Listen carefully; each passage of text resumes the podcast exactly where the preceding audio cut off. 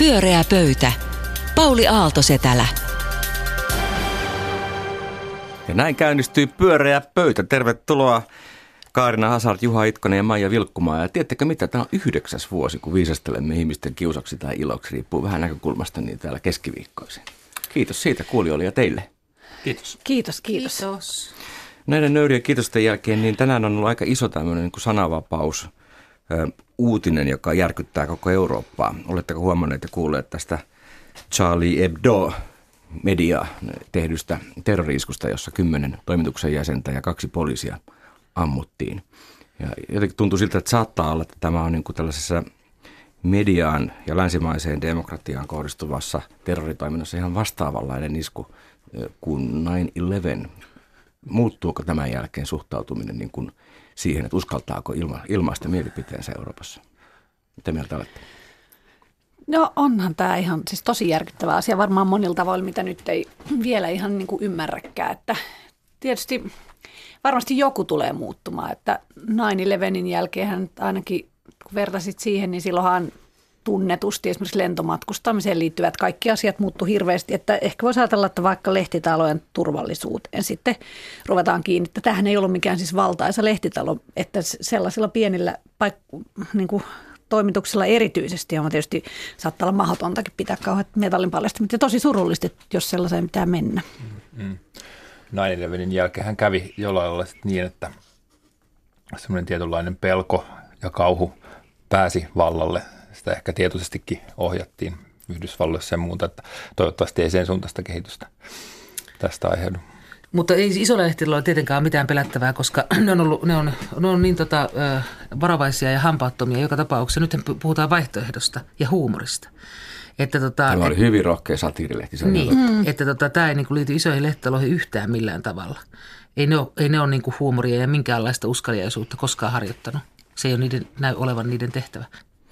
Ehkä kaikkein suurin asia on se, että jos ihmiset eivät enää uskalla ottaa kantaa, eikä eihän nämä sananvapaus tai lehdistövapaus ole tarkoitettu mediataloille, vaan kaikille, kaikille mm, ihmisille. Ehkä tämmöinen varmaankin tällaista asioiden kärjistymistä tästä varmaankin mä seuraa. tuohon sanoa sen, että mä toivon, että, että me niin kuin kaikki suhtautuisivat tähän niin kuin Stoltenbergiläisittäin. Että se tapa, miten Norjan pääministeri sen, tota, sen heidän oman tragediansa jälkeen käyttäytyi, niin, niin se on mun mielestä se tie, mitä pitäisi seurata – Mm.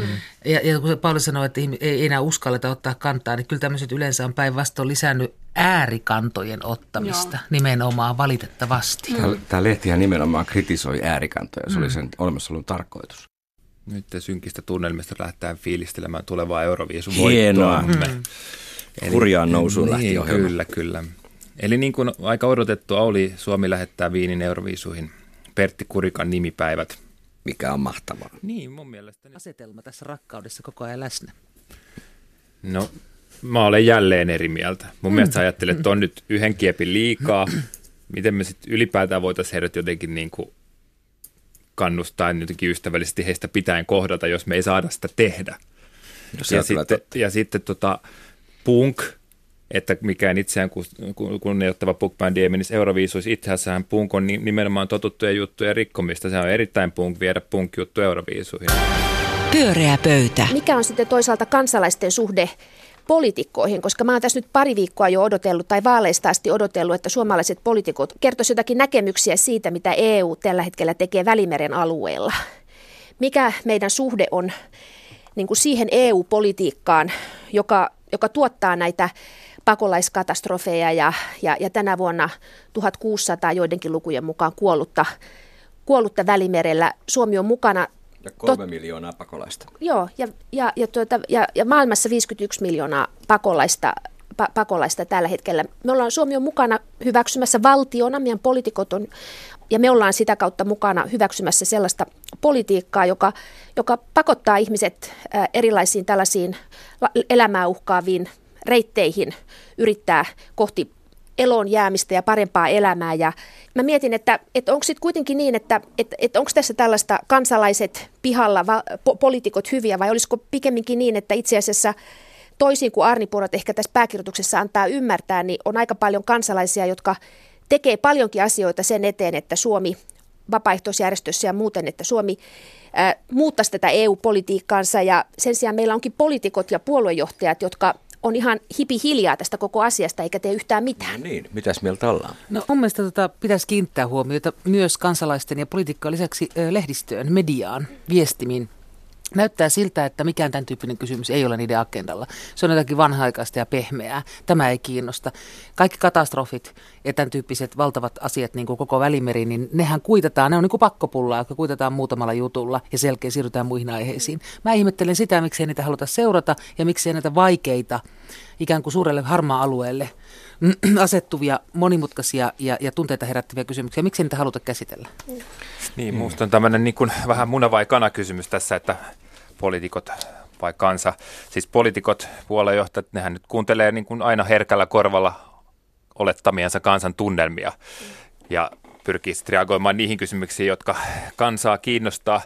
Kyllä mä jossain määrin hävettää olla suomalainen nykyään. Musta tuntuu, että siis on tullut en mä välttämättä sano, että suomalaiset oikeasti nyt absoluuttisesti olisi niin kuin muuttuneet kovasydämisemmiksi, jos tehtäisiin tästä niin kuin otos. Kaikenlaista hy- hyvää ja kaunista ilmenee. Mutta mun mielestä on aivan selvästi viime vuosina tullut hyväksytämmäksi ilmasta tämmöisiä niin kuin muukalaisvastaisia, muusta maailmasta välittämättömiä, täysin niin kuin tämmöisiä kansallisia suomalaisten nimenomaan suomipoikien etuun liittyviä asioita. No, kyllä vähän eri mieltä. Tiedättekö miksi? Mm-hmm. Että nämä, nämä, kun vertaillaan näitä suomalaisten auttamista, vaikka Kosovo 99 ja 2004 tsunami, jotka oli valtavia kansanliikkeitä, niin kyllä silloinkin oli samoja mielipiteitä, mutta silloinpaan ei ollut esimerkiksi Facebookia olemassakaan. Me tiedämme nyt näin ihmisten kaikkien kansanosien niin näkökulmat ja seuraamme niitä ja tehdään niistä johtopäätöksiä. Mm. Jos tutkittaisiin koko verkkokeskustelua materiaalia, en usko, että olemme muuttuneet yhtään kyynisimmiksi. Mm. Kyllä suomalaiset auttaa siksi, että he haluaa muiden hätää lievittää. Mä huomasin vaan silloin, kun oli tämä tuota, vaali, vaaliviikonloppu, niin tietysti Suomessa oli vaalit täysillä päällä, mutta mun Twitter-feedissä niin mun ruotsalaiset poliitikot, puoluejohtajat oikealla ja vasemmalla otti kantaa esimerkiksi tähän Lampedusan katastrofiin ja, ja, ja, ja hukkuneisiin siirtolaisiin välimerellä ja vaati toimenpiteitä. Suomalaiset poliitikot, mä en nähnyt mitään viestejä. Mä oon kyllä ihan, ihan samaa mieltä tästä. Mä satuin olemaan viime viikolla Saksassa ja näin siellä kyllä siis oli tosi paljon lehtiotsikoita ja isoja juttuja siitä, niin kuin, Joo, että EU pitää toimia, että, tämä, että, että herätkää tähän katastrofiin. Tämä, siis Mä en ollut sitten ehkä seuraamassa tätä myöskään täällä, mutta mun vaikutelma on se, että tämä on ohitettu ihmeellisen vähällä tämmöinen niin, tämä on niin kuitenkin iso, pahin pakolaiskriisi sitten Vietnamin. Niin. Tota, mutta eikö, eikö se, että Eikä poliitikot... tämä nyt ole, ole tiettyä kylmyyttä. Joo, mutta poliitikothan... Siis Politikoissa. On, poliitikon lausuminen, sehän liittyy siihen, mitä heiltä kysytään. Ja toimittajathan heiltä kysyvät. Ei heitä kysytä tästä, ei heitä pakoteta sanomaan tästä mitään. Mutta ei sosiaalinen media edellytä mitään. Kenenkään tarvitse mm. mennä kysymään. Ei. Että voivat käyttää tätä koko vaalijulkisuutta, kaikkia seuraajia ja, niin, ja sä... tätä tilannetta, niin he voisivat tehdä vaikka kuinka paljon politiikkaa kaikella Meinatteko, tällä. että vaalit olisi syy, ettei kukaan halunnut ottaa kantaa tähän? Yleinen laskelmoivuus, että, että, mutta että onhan se niin kuin, että jos, jos EU, Stub tulee pää, pääministeri tulee, tulee tuota EU-kokouksesta, jossa on tehty niin kuin näitä linjauksia ja sitten sitä uutisoidaan. Esimerkiksi Helsingin Sanomat uutisoi hyvin monipuolisesti ja näin. Ja sitten me saadaan sieltä lukea, että, että, että, että, että todellakin suunnitellaan tällaista, että ruvetaan niin kuin toimenpiteenä tuhoamaan näitä veneitä ja sillä tavalla yritetään puuttua tähän ongelmaan. Ja, ja, ja ainoa, ker, ainoa sana, jota Ainoa kerta, jolloin solidaarisuus käytetään EUn pöytäkirjassa, niin se koskee niin kuin, kans, niin kuin jäsenvaltioiden keskinäistä solidaarisuutta taakanjaossa, kustannusten ja pakolaistaakan jaossa. Mitään solidaarisuuden ideakaan ei ole niin kuin olemassa missään muussa mielessä. Että kyllä tässä joku kylmäsydämisyyden niin kuin teema, joka ei ole ehkä pelkästään suomalainen, vaan joka liittyy jotenkin tällä hetkellä ää, eurooppalaiseen nationalismiin, joka on kyllä aika kylmäävää. Ihan varmasti liittyy. Ja tota, mutta et, ja meidän poliitikothan eivät siis tunne mitään sosiaalista painetta mm, kommentoida eivät. tätä millään tavalla. Ja mistä se johtuu? Kun se jostain yleisestä arkuudesta me halua ylipäätään puhua ulkomaalaisista mitään. Ja koska tota, perussuomalaiset ovat tuhonneet sen koko aihepiiri, vai mistä on kysymys? Niin, eikä se koske, siis monet puolueet on tässä, keskusta on Evan, Evan tämän vuoden asennemittareissa todettiin jälleen kerran, että Suomi on jakautunut tässä mielessä. Puolet mm. suomalaisista on sitä mieltä, että, että globalisaatio on mennyt liian pitkälle ja se koskee niin keskustapuolueen jäseniä ihan samalla tavalla kuin perussuomalaisia ja aika tosi monia demareitakin. Mm. Se on erikoinen mielipide sinänsä. Se on vähän niin kuin, että sää on mennyt liian pitkälle. Mm. siis, että, että tota, niin pysäytäpä se. Mut pyöreä pöytä niin kuin kannustaa poliitikkoja ottamaan kantaa myös tähän syrjän Joo, maailmalle katsomiseen. Paitsi Katsotaan tulevaisuuteen, ulos. niin myös maailmalle. Niin. Pyöreä pöytä.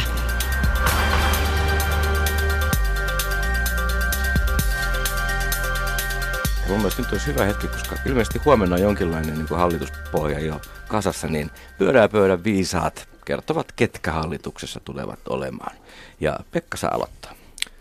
No nythän kaikki viisaat ovat sanoneet, että hallituksessa olisivat mukana keskusta, perussuomalaiset ja SDP. Eli se olisi itsestään selvää, mutta kaikki itsestäänselvyydethän on aina jotenkin epäilyttäviä. Juuri että, näin. Että maailmahan on toisenlainen. Muistan elävästi vuonna 1983, kun kaikki tässä samassa vaiheessa tiesivät, että SMP, Suomen maaseudun puolue, eli perussuomalaisten edeltäjäpuolue, ei varmasti tule mukaan hallitukseen vaalivoitosta huolimatta. Mutta niin se vain sitten tulikin. Joten tästä siis seuraa automaattisesti se, että perussuomalaiset ei ehkä tällä kertaa olekaan mukana. Oho, oho. Olla, Aikamoista. ket, ketkä siellä sitten? Minä menin internettiin ja siellä No sanoittiin, sieltä se että, löytyy se vasta. siellä sanottiin, että haiskahtaa punamullalta. Joku tosi insideri oli, oli, oli sanonut, mutta hän tarkoitti vissiin juuri tätä peruspunamultaa. Ja tota, no jos, jos tää, eikö tässä on nyt kyse siitä, että, että nämä, nämä tota, AY-liike painostaa hyvin, hyvin vahvasti, että jos Sipilä haluaa yhteiskuntasopimuksensa, niin sitten pitää olla demareiden hallituksessa, niin Kyllä mä sitten kuitenkin tylsästi veikkaan, että, si- että se on just näin, kun otaksutaan. Peruspunamulta. Huonot kertoimet Erittäin vaan huono. tuossa Et, et tule No, miljonääriksi tuolla hirveästi. Mm. Mä laitan ison panoksen. Mä haluan tulla miljonääriksi, joten tota, mä sanon, että... jotakin ihan hullua ehdota. niin, että sillä on vihreät ja vasemmistoliitto, punavihreä kuplahallitus. Ei, en ehdota, mä en kuitenkaan tota, niin, koska mä tosiaan haluan tulla miljonääriksi. Mä sanon, että siellä on porvarihallitus, keskusta, perussuomalaiset, kokoomus. Okei, laitat, Mä veikkaan, että se on keskusta, persut, kokoomus ja kristilliset. Ja mulle juoruttiin eilen siellä, siellä tota Etelärannassa, että oikeastaan kaikki puolueet ovat sitoutuneet ja valtiovarainministeriön laskelmiin. Tämä on pelkkää teatteria, mutta uskotteko te siihen? Voisiko olla näin? Juoniporukka. No teatteriahan siellä, teatterikorkeakoulun käytävillä harva se päivä näkee näitä herroja harjoittelemassa vuorosanojaan ja ilmeitä. Selvästi ei. uskomaan. No vähemmän viime aikoina. Onko semmoinen jengi, jonka vatulointikori ei koskaan tyhjä? No ei. Ikinä. Meillä riittää arvioitavaa maailman tappiin saakka. Ja koska tänään on nimetty ensimmäiset ministerit ja valtioneuvostolla on ollut kokous. Tuli, tuli vähän mieleen semmoinen 80-lainen Nokia-rategia-kokous, missä yritys kertoo piirtoheittimellä, että tämä on nyt rategia ja tähän suuntaan mennään. Joka on meille ihan oikein. Varmaan me tarvitsemme juuri sellaista. Sä puhut nyt heidän tiedotustilaisuudestaan. tiedotustilaisuudesta tänään. Joo. iltapäivällä tänään, kun, kun, kun Sipilä, Soini ja Stubb kertoi, mihin mennään. Niin mi- mitä ajatuksia teissä herätti? Ensimmäinen huomio oli se, että kun katsoin Alexander Stubbia, niin katsoin kuinka vakavasti hän puhui. Ja sitten sitä isänmaallisuuden määrää, mikä siellä oli. En ole koskaan nähnyt niin eh, suurta määrää isänmaallisuutta samaan aikaan lavalla. Totta. Ehkä Eh, se valtiovarainministeri Isänmaan asialla olivat kaikki ja sitten heidän välillään näyttää vallitsevan semmoinen konsensus, että alta pois. No, puhukaamme nyt sitten tästä hallitusohjelmasta Puhukaa. itsestään. Mua kiinnostaa tässä yksi asia, nimittäin tämä aivan nerokas ja pirullinen, suorastaan saatanallinen suunnitelma, Noniin. jolla saadaan työmarkkinajärjestöt... Työmarkkina... Ei puhuta, tu, tupakkaverosta ei puhuta. Puhutaan siitä, että työmarkkinajärjestöt joutuvat selkäseinään vasten. Mä otan vaikka täältä Hesarin otsikon. Jos palkansaajat eivät suostu tekemään lisää töitä, hallitus lisää leikkauksia 1,5 miljardia euroa. No äh, aika raflaava otsikko, äh, niin kuin nettiaikana on tapana, mutta pointtihan on se, että tässä on paljon ehdollisia leikkauksia, jotka on sidottu siihen, saavatko työmarkkinajärjestöt aikaan yhteiskuntasopimusta. Ja kun katsoo näitä ehdollisia menoleikkauksia, niin aika mielenkiintoisia. Siellä on lapsilisät 120 miljoonaa euroa, opintotuki 25 miljoonaa euroa, aikuiskoulutustuki, eläkkeiden indeksikorotukset 272 72 miljoonaa euroa, jolloin viesti näille työmarkkinajärjestöille on, että haluatteko te estää sen, että me emme leikkaakaan näiltä ryhmiltä rahaa. Miten tämä draama tulee niin kuin tihentymään? Se tulee tihentymään siihen, että nyt työmarkkinajärjestöt, nyt kolmikanta on laitettu oikein kunnolla hallituksen toimesta kuriin. Mä tulkitsin sen näin. Kun tässä on ollut keskustelua siitä, että onko työmarkkinajärjestöillä ollut liikaa valtaa, niin nyt nämä työmarkkinajärjestöt on aika ikävässä tilanteessa. Mun täytyy sanoa, että tämä on, jotenkin mä nautin tästä tilanteesta. Mä en tiedä minkä takia. Eikö hallitus ottanut sen vallan takaisin itselleen, mikä sillä juuri taloudellisesti Niin, kuulu. toisaalta eihän tämä kamppailu ole ohi, eihän me nyt tiedä, miten tämä alkaa menee ja miten niin alkanut nämä työ, työmarkkinasta tähän reagoi ja mit, miltä tästä tulee näyttämään. Mutta siis selvästi, selvästihän niin kuin tietynlaista valtakamppailua siinä on kyse. Mutta mikään työ ei tämän jälkeen ala. Mä tarkoitan, että mitään sellaista, sellaista päätöstä ei ole tehty, mitä tässä on kovasti markkinoitu, että nyt insinöörit suunnittelee ja sitten vaan pannaan toimeen, vaan neuvottelu siis jatkuu ja jatkuu. Pyöreä pöytä. Pauli Aalto-Setälä. Hyvää iltaa Suomi, pyöreä pöytä is back. Eikö niin kesäloman jälkeen mentäisi kouluun taas, niin tarkkailuluokka koko. No on, on. Tämä on semmoinen ikuinen välkkä. Se on just näin. Ja nyt tänään on ollut sellainen tilanne, että Yleisradiossa on melkein kaikki niin kuin serverit sekaisin, kun täällä on pääkytkimet hajonneet. Mutta kuten huomaatte, pyöreä pöytä ei kaadu, vaikka Yleisradio kaatuisi. Ei, ei on missään tukevasti olosuhteissa. Kyllä. Oletteko tehnyt kesällä jotakin yhtä merkittävää kuin tämän päivän ehdoton työläisuutinen on ollut minusta se ja yrittäjyysuutinen on ollut se, että Oskar Taipale, 14-vuotias saarjärveläispoika, ei saanut kesätöitä, mutta keräsi 350 litraa mustikoita ja tienasi sillä puolitoista tonnia. Ja tätä on nyt koko Suomi kannustanut ja, ja ihailut, muun muassa tasavallan presidentti. Saitko jotain yhtä merkittävää aikaa? Mitä tämä herättää o- sinussa? Oskarille lähetän lämpimät onnittelut. En ole saanut mitään vastaavaa koskaan aikaiseksi. Minusta on kiinnostavaa tämä, että äh, mihin presidentti nykyään ottaa kyllä kantaa. Minun mielestäni nimenomaan olennaisiin asioihin, jotka ovat mustikan poiminta ja sitten palsternakka. Nehän ovat Sauli Niinistö kaikkein olennaisempia ongelmia tässä yhteiskunnassa. Ja olisikohan vähän niin, että joku haluaa kansan syviin riveihin hieman, miten mä sanoisin, pikkasen mun mielestä, niin kuin ikään kuin puoli halvoilla kikoilla vähän yhteyttä silloin tällöin. Niin, hirveä määrä mustikoita. Itse poimin litran verran tänä kesänä ja Anoppi poimi samassa ajassa kaksi. Että, että, Niin ahkera poika. siis. ahkera, ahkera poika. Terveisiä On, vaan, terveisiä hänelle. Terveisiä. Kyllä, meille pääsee töihin Mm. kyllä, jos haluaa. Mitä? Miettisin, Tässä on mun mielestä myös sellainen, olin muutama vuosi sitten Ressun lukiossa puhumassa ja silloin tota, mä puhuin sellaisesta ottakaa rennommin asenteesta, joka esimerkiksi itselläni vaikka kirjoittajana ja myöskin siis suomen kielen laitoksella töissä olleena niin kuin myös tällaisissa oikeakielisyysasioissa, että mitä rennommin ihminen kirjoittaa, niin sitä parempaa, niin sanotusti parempaa kieltä hän yleensä suoltaa. Sitten niiden äidinkielen opettaja sanoi myöhemmin, että hyvä, että puhuit tuosta, että heillä on ongelmana hänen mielestään tällaiset niin sanotut ylisuorittavat tytöt, jotka, joissa tämä ylisuoritus näkyy sellaisena, että ne siis uupuvat. Että siellä on niin kuin nuoria naisia 17-vuotiaana, 16-vuotiaana niin kuin burnoutin kourissa. Ja se on mun mielestä tässä itse asiassa se huolestuttavin asia, joka saattaa olla tämän niin kuin ilmiön alla, bubbling under ilmiö. Ja just tämä, mikä Kaarnakin viittasi, mm. että mihin tarvitaan näitä huippulukijoita ylipäätään. Toisaalta mä kyllä puolustaisin näitä kympin tyttöjä, että, että en, en mä näe sitä, niin kuin, että jos joku haluaa olla kympin tyttö ja perfektionisti, niin ihan ok, jos jaksaa sitä. Että on, tämä mielenterveyskysymys on musta ihan mm. relevantti. Et, et kyllä, kyllä toisaalta mä kyllä olen vähän eri mieltä Kaarinan kanssa tuosta, että tämä niin kuin poika ihanne tai jotenkin muuttunut. Että Kyllä tämä poikakysymys on ollut Suomessa sadan vuoden ajan. Nuorisotutkijat kertoo 230-luvulla poikakysymys oli iso ja siinä oli, oli ongelma, että pitäisi olla semmoisia poikia, jotka sopii tuohon maanpuolustukseen hyvin. Ja, ja siinäkin haluttiin muuttaa poikia jotenkin eri, erilaiseksi. Ja nyt luulen, että tässäkin tapauksessa halutaan nimenomaan pojat muuttaa paremmiksi eikä tyttöjä siinä huippulukijoita. Kai se ihanne on kuitenkin, että pojistakin tulisi samanlaisia kuin tytöt. Eli menestyviä ja, ja tavallaan menestykseen tähtääviä. Mutta miten sä selität tänne, että tämä on näin keikahtanut? No mä en ole varma, onko ne ihanteet nyt muuttunut niin paljon. Ei, mutta että miten, no miten, mi, mi, mi, miksi tämä on käynyt näin? Niin, niin että miksi että lukioissa... tytöt huip- ovat koulussa parempia mut, kuin pojat. Mutta mut ehkä se sun selityksessä, että nykyään valitaan lukiot sillä perusteella, että mihin, et ei ole enää alueeseen sidottu. Niin. Niin. Että mä olin, itse olin Mm. lap, lapsena... Tietenkin. No kätilöistä totta kai. Kaikki puhuu kätilöistä. Siis maanantai-iltana pääministeri Juha Sipilä A-studiossa kertoi, että hallitus muutti aivan ehdottomana pitäviään, pitämiään ja ehdottoman niin kuin tärkeinä ja mietittyinä ja perusteltuina pitämiään niin sanottuja pakkolakiesityksiä osin, koska Sipilä oman televisiopuhettaan seuranneen televisiokeskustelun liikuttamana oli kokenut, että hän oli tullut puhutelluksi niin kaksi kätilöä, jotka, jotka kertoivat, että miten paljon heidän palkkansa laskevat ja työolot vaikeutuvat, mikäli nämä Sipilän hallituksen esittämät uudistukset tapahtuvat, niin tästä Sipilä oli sitten niin liikuttunut ja jotenkin arvioinut uudelleen politiikkansa, että päättikin vetää hallituksineen esityksensä takaisin ja muuttaa niitä keskeisin.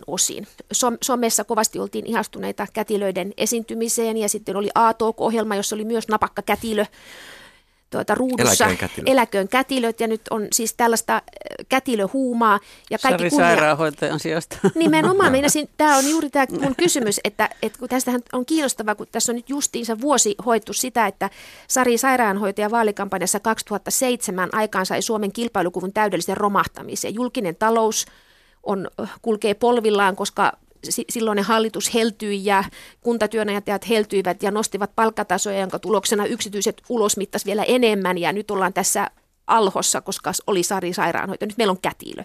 Niin kysymys kuuluu, että onko tämä nyt naisen paikka Suomen politiikassa? Olla tämmöinen symboli, josta nämä all male panels, olipa Okei. ne sitten hallitusta tai työmarkkinajärjestöä, sitten niin kuin kimpoilevat. Ja, ja miten käy kätilöille seuraavissa vaaleissa? Ha, all female panel plus minä, niin vastaa tähän mielellään Karina. Vastaus kysymyksesi on. Se on naisen paikka suomalaisessa politiikassa tällä hetkellä. Sen toinen paikka on lapasia kutomassa vastaanottokeskuksiin. Se on se naisen äh, sfääri tällä haavaa. Ettekö te yhtään iloitse, että journalismilla on merkitystä? Kätilön haastattelu muutti pääministerin mieleen. Tämä on nyt kyllä semmoista poliittista retoriikkaa, että jos te katsotte ketä tahansa, niin näin, näinhän politiikassa toimitaan. Haetaan jonkun, ku- kukin, jokainen puolue hakee, aina kun on joku muutos, niin haetaan jo, joku yksittäinen ryhmä tai yksittäiset ihmiset ja katsotaan, mitä nämä päätökset vaikuttaa heihin. Hyvin harvoin katsotaan sitä kokonaisuutta. Ja tämä on ihan inhimillistä, koska jokaisella toimenpiteellä on tämmöinen tulojakovaikutus myös, että se ei ole vain yksin niin kuin johonkin kokonaisuuteen vaikuttaa. Jokainen puolue käyttää tätä, jokainen tiedotusväline, lehde, tiedotusvälineet on käsitelleet koko, koko ajan hallituksen esitykset laskemalla, mitä tämä tarkoittaa yhden, yhdelle tietylle ryhmälle, katsomatta mistä on kysymys. Mutta on hieman eri asia katsoa, mitä joku aiheuttaa yhdelle ryhmälle, kun inspiroitua kahdesta kätilöstä. Se on, mutta näin, niin, että, nämä, joo. että, tota, niin, niin, mutta että se on mahdollista Retoriikka. esittää tällä, tämä retoriikka on mahdollista esittää näin, ja sitten se menee läpi, että tämä on nimenomaan tunne. No, mut Kaikki ihan- on vain tunnetta. Se- Nimenomaan, mutta sitä on tehnyt sosiaalidemokraatit, Antti Rinne, sitä on tehnyt jokainen puolue, Eikö se puoluejohtaja aika taitava veto? Sehän meni hyvin läpi. Oli. Joo. Tähän Pääministeri ehdottomasti- kuulee. Joo, Joo. tämä on ehdottomasti, siis Sipilästähän on niinku kehkeytynyt tämmöinen todella tämmöinen Poliitikko. Niinku, ku- laskelmat. Oletko Et- sä masentunut, että professoreita ei kuunneltu, mutta ei, kätilöitä kun me, sa, kuunneltiin? eh, vaan Pyöreä pöytä. Tänään on nimittäin keskiviikko, viikon paras päivä, eräänlainen pieni joulu, koska keskiviikkoisin radiosta tulee pyöreä pöytä, jossa kolme viisasta, älykästä, puheliasta ihmistä keskustelee päiväpolttavista kysymyksistä. Tänään on nimittäin 11.11.11.11, minkä takia Kiinassa on ryhdytty viettämään hyvinkin suuressa mitassa sinkkupäivää, eli Guanggunshi. Kai te olette opetelleet jo Kiinan alkeita, koska Kiinahan tulee näyttämään tietä maailmassa tulevaisuudessa. Mutta Guanggunshi, päivä, jona sinkut ostavat itselleen lahjoja. Ja tänään maailman suurin verkkokauppa Alibaba teki maailman ennätyksen verkkomyynnissä. Yhden päivän myynti on tänään Kiinassa ollut suurempi kuin missään verkkokaupassa koskaan yhden päivän aikana. Kysyn teiltä, pitäisikö sinkkupäivä ottaa jo hyvissä ajoin juhlinnan kohteeksi myös Suomessa? No Mika. No tota, jos nyt jotain sinkkuja pitäisi juhlia, niin enemmänkin pitäisi muistaa yksinäisiä ihmisiä. Että yksinäisyys on mun mielestä iso yhteiskunnallinen kysymys ja tulin juuri Japanista, joka on täynnä yksinäisiä ihmisiä. Se näkyy kaikkialla. Siis yksinäisten ihmisten päivä ehkä on tilauksessa, mutta odottakaapa vaan, että aikoinaan Amerikka on meille tänne tuputtanut sen Valentine's Day, eli ystävänpäivä, niin Kiina jonain päivänä saa meidät viettämään myös sinkkupäivää. hyvin mahdollista. Mutta täällä ei ole sinkkupäivä, vaan täällä on Mikan, Anun ja Maijan päivä. Mika, mikä on ensimmäinen keskustelun aiheemme?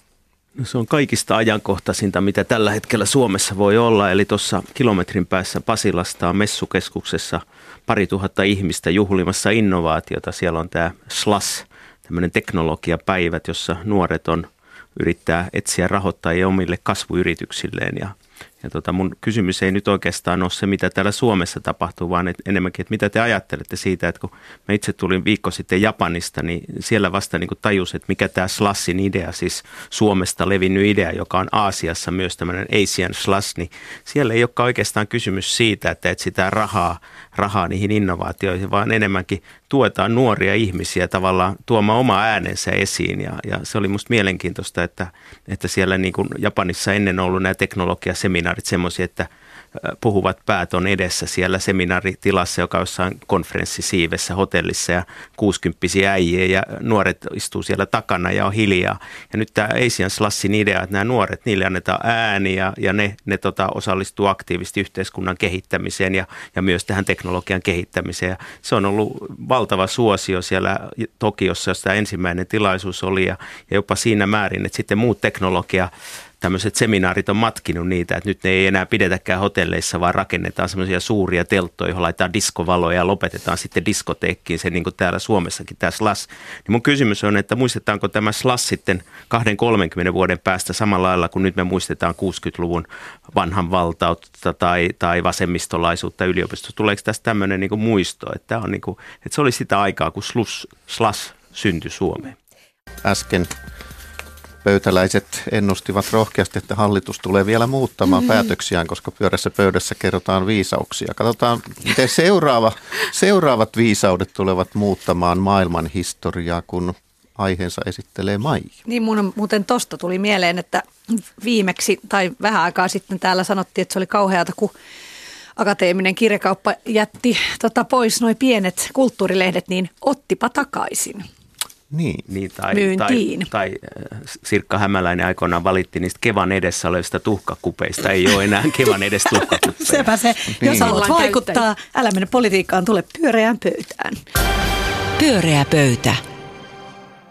Mutta Ruben, mistä puhumme? Miten estetään se, että äh, ihmisestä tulee terroristi? Sanotaan tässä tapauksessa, kun katsoo viikon tapahtua, islamistinen terroristi. Miten se tehdään? No, joku voi esimerkiksi sanoa, että ää, annetaan työpaikkoja. Kansainvälisessä neuvottelupöydässä, niin tuntuu ihan toivottoman vaikealta. Mutta yrittäähän pitää. Fade, mitä Joo. ajattelet tästä? No, mä tarjoaisin ratkaisuksi tällaista, että kaikki lähtee vuorovaikutuksesta. Ja se, että, että tehdään paljon töitä näiden muslimiyhteisöjen kanssa, koulut, valtio, kunnat, ylipäänsä kaikki toimijat, ettei, ettei niin kuin olla, annetaan sen olla vain omassa yhteisössään. Ja sitten mä kyllä peräänkuuluttaisin vahvasti muslimiyhteisön omaa vastuuta. Että kyllä sen muutoksen täytyy tulla myös sieltä sisältäpäin ja vastuu, eli, eli taakka pitää myös siellä kantaa. Erityisesti näiden nuorten... Äh, niin kuin radikaalien tapauksessa, niin he eivät varmastikaan usko naista, jolloin imaamien ö, työ niin kuin korostuu entisestään. Tässä olisi niin kuin pari tämmöistä ratkaisua, mutta tämä on tosi monisyinen ja nämä luettelemasi asiat, niin kuin mut jotenkin, että mitä, ei se olekaan, no, että onko se ihan toisin on, kuin mä oon ajatellut? Mä, mä otin nämä esiin sen takia, että, että nämä sotii myös mun äh, omia oletuksiani vastaan. Mä sanoisin näin, mulla on asia suomalaisille rasisteille, että, että tehän suomalaiset rasistit, niin tehän olette niin kuin tavallaan epäsuorassa liitossa islamistien kanssa. Siis islamistienhan ää, radikaalien terroristijärjestöjen rekrytointi tulee helpommaksi, mitä enemmän ää, tiettyjen väestöryhmien väliset suhteet tulehtuu. Joten väitän näin, että suomalaiset rasistit, siis ne, jotka aivan avoimesti harrastaa rasistista propagandaa kaikkia muslimeita vastaan, helpottavat rekrytointia pitkällä aikavälillä ja jopa vähän lyhyemmällä aikavälillä. Ja, ja tota, tässä muodostuu tällainen kehä, että mihin itse asiassa ISIS pyrkii. Se pyrkii siihen, että väestöryhmien väliset konfliktit polarisoituu ja heidän oma rekrytointityönsä tulee entistä helpommaksi. Niin kysymys kuuluu kaikille suomalaisille, että haluammeko me auttaa tässä? Se on ihan hyvä kysymys. Ehkä huomasittekin jo, että yhteiskuntasopimus on uutisten mukaan ajanut Karille, mikä on mielenkiintoinen ilmaisuus, koska ymmärtääkseni se sukellusvene ei ole koskaan pinnan päällä käynytkään. Ja nyt sitten kuuluu tämmöinen niin sormimiekkailun kohina, kun ihmiset osoittelevat joka suuntaan, kenen syy. Mutta ehkä, ehkä auttaa, että kuuntelee pyöreä pöytää ja lukee hyvää kirjallisuutta. Kävisikö se tähän hätään niin ensiapuna? Aina hyvä neuvo. Aina hyvä neuvo. Olipas hauska kuunnella teidän juttujanne viimeistä kertaa tänä vuonna. Olitte hyviä ja jatkamme ensi vuonna ja kiitos kuulijoillemme ensi keskiviikkona ihan muut aiheet. Pyöreä pöytä.